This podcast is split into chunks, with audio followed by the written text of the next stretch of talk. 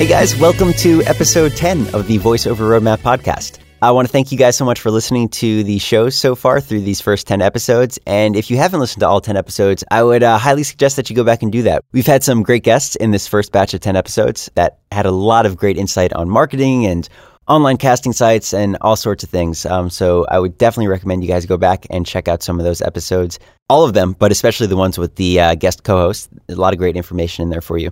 And uh, I want to thank everybody who submitted a question or their audio for one of these first ten episodes as well. And I'd like to encourage you guys to keep doing so. So if you have questions that you'd like to hear answered on future episodes by myself or some guest co-hosts, please go ahead and submit them over at voiceoverroadmap.com slash questions. On today's episode, we have some more great performance, audio, and business questions from you guys. But before we dive into those, just a quick reminder, you can listen to the show on iTunes, on YouTube, or on voiceoverroadmap dot com. And if you'd like to check out the show notes for this episode, you can get them at voiceoverroadmap.com slash 010.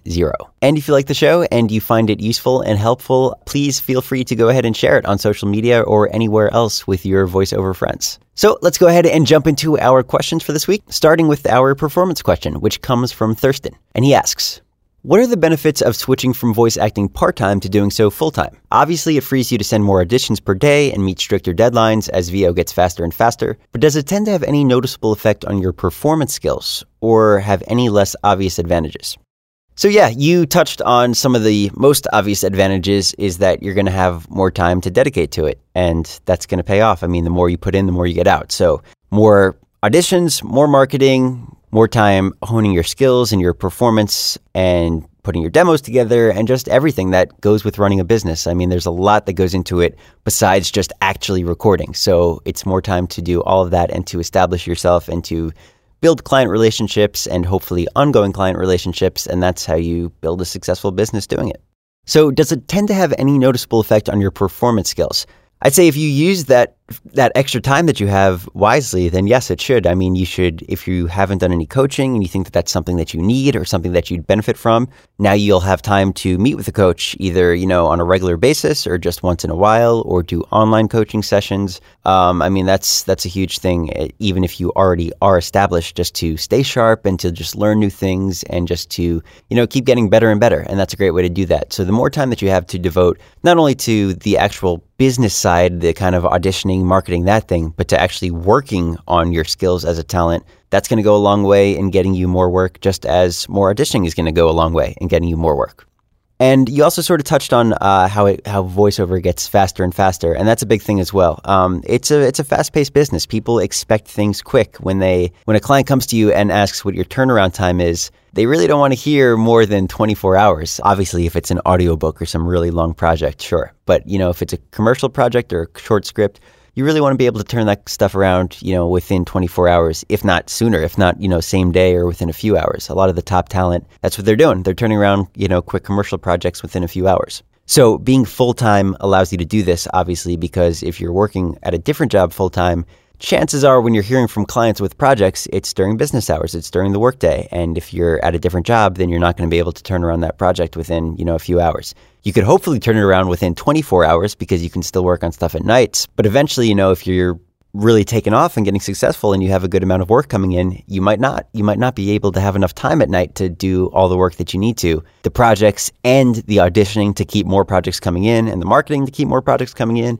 And all the business activities, the invoicing, the bookkeeping, all that stuff. So there's a lot that goes into it. So yeah, I mean, when you get to the point where the ball's rolling and you're doing better and better, then going full time will definitely allow you to devote a lot more of your energy to, to, you know, building things more and more and getting more and more successful.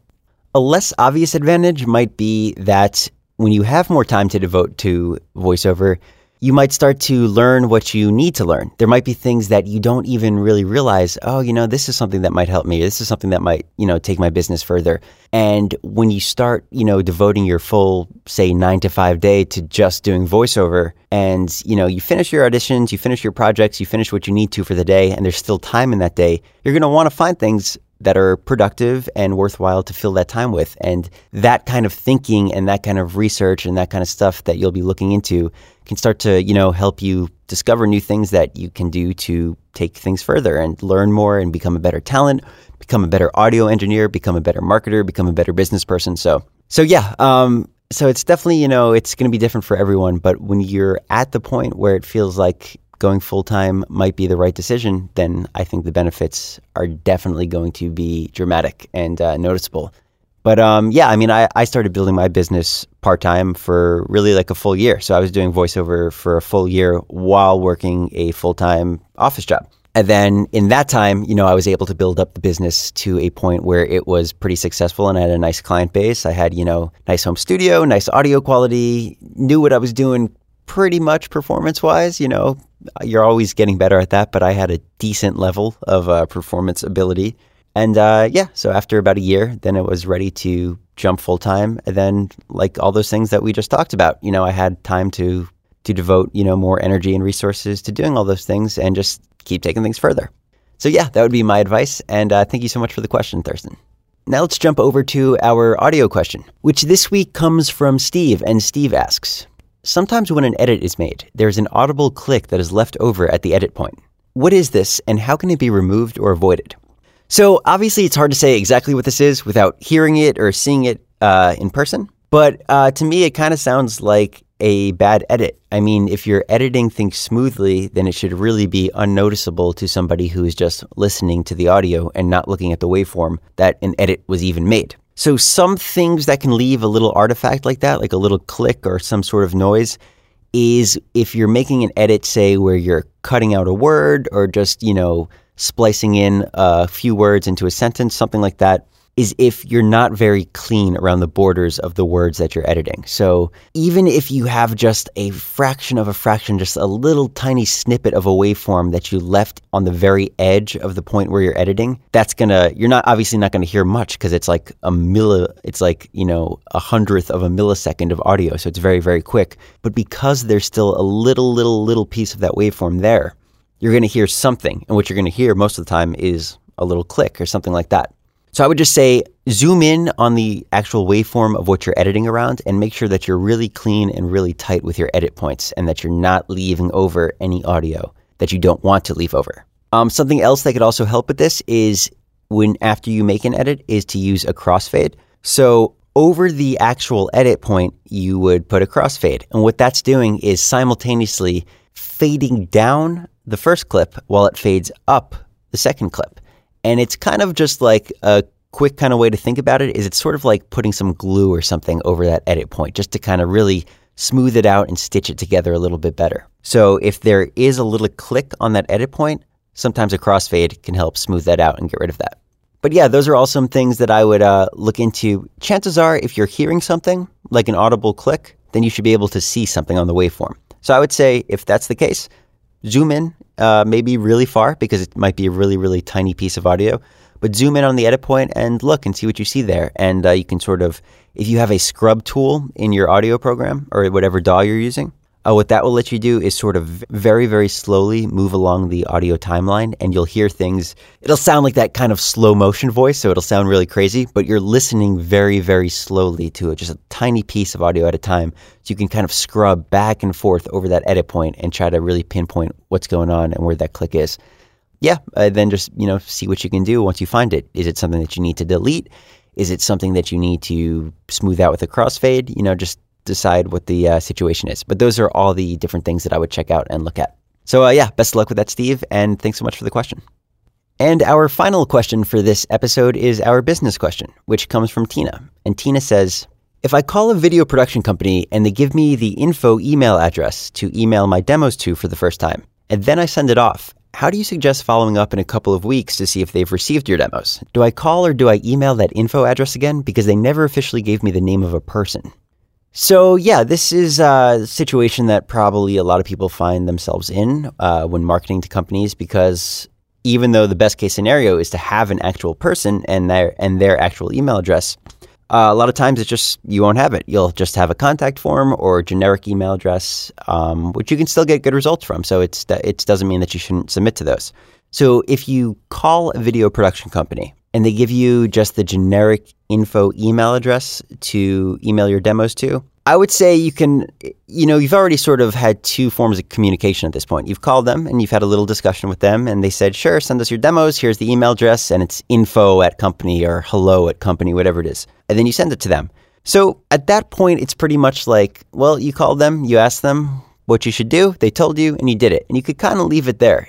Um, if you do want to follow up, and you certainly can, especially, I mean, it's always nice if they have the courtesy of, you know, just at least sending you back like a two-sentence email saying, thanks, you know, something like that, saying like, thanks, received, you know, something like that, just to kind of confirm.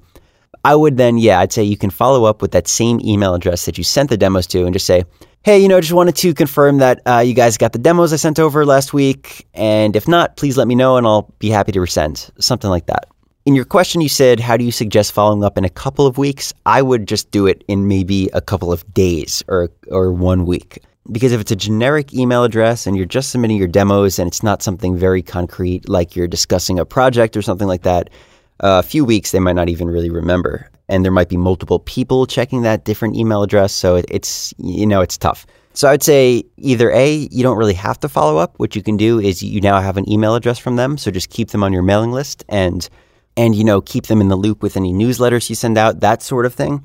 If you do want to follow up, I'd say just do it a couple days later saying just, hey, just wanted to make sure you got my demos that I sent over. You know, if not, be happy to resend. And if you don't get a response to that email, um, then, you know, I would just trust that they have them. You know, they gave the email address. You followed their instructions. You sent it to them. They have them. If they want to get in touch, they'll get in touch and just, you know, put them into sort of your regular marketing campaigns. Now keep that generic email address on your list and so they could just, you know, stay aware of you as time goes on um, when you send out any sort of marketing materials to just kind of keep yourself on people's radar. So yeah, that's how I would go about handling that. But um, it's sort of unfortunate that it's just the kind of the way it'll go. You know, a lot of times you'll not hear back from people and you'll, you know, even if you follow up, you'll still not hear back.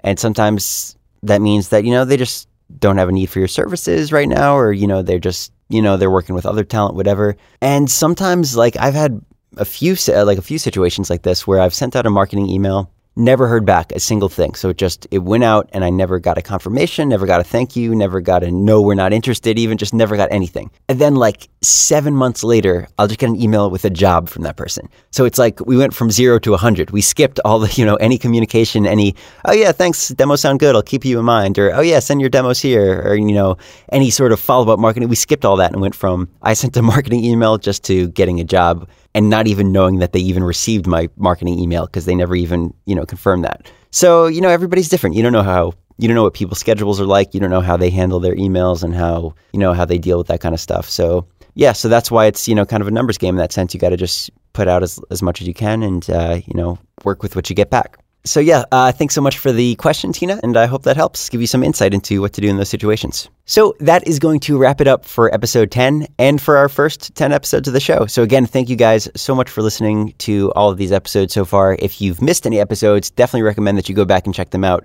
Uh, we've had a lot of great questions come in over these first ten episodes and a lot of great insight from the guest co-hosts who have been on the show as well. And again, if you'd like to submit a question of your own, you can do that at voiceoverroadmap.com slash questions. And the show notes for this episode will be at voiceoverroadmap.com slash 010. And if you like the show, please feel free to share it with any of your voiceover friends on social media or anywhere else. And yeah, again, just thank you so much to everyone who submitted questions and audio so far and everyone who's listened so far. And I look forward to talking to you guys soon in episode eleven.